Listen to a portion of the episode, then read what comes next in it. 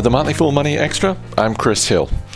Elizabeth Holmes was compared to Thomas Edison and hailed as the next Steve Jobs. She dropped out of Stanford at the age of 19 and started Theranos, a company touting a breakthrough blood testing technology.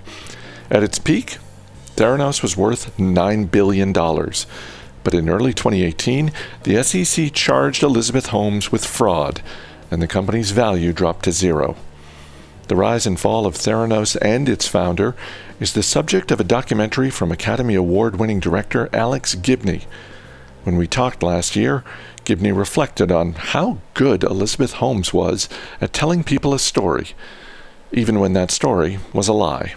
What surprised me really was how effective she was, how many people fell for it, and, and how often, when it came to a tipping point, all Elizabeth had to do was to talk to them and people would be convinced. Tyler Shultz himself talks about it.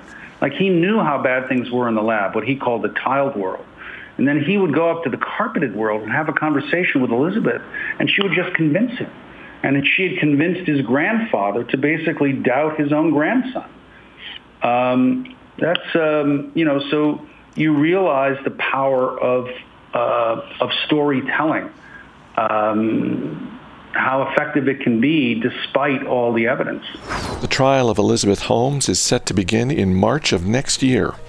Until then, you can find Alex Gibney's award winning documentary, The Inventor, out for blood in Silicon Valley on multiple streaming services. I'm Chris Hill. Thanks for listening. We'll see you next time.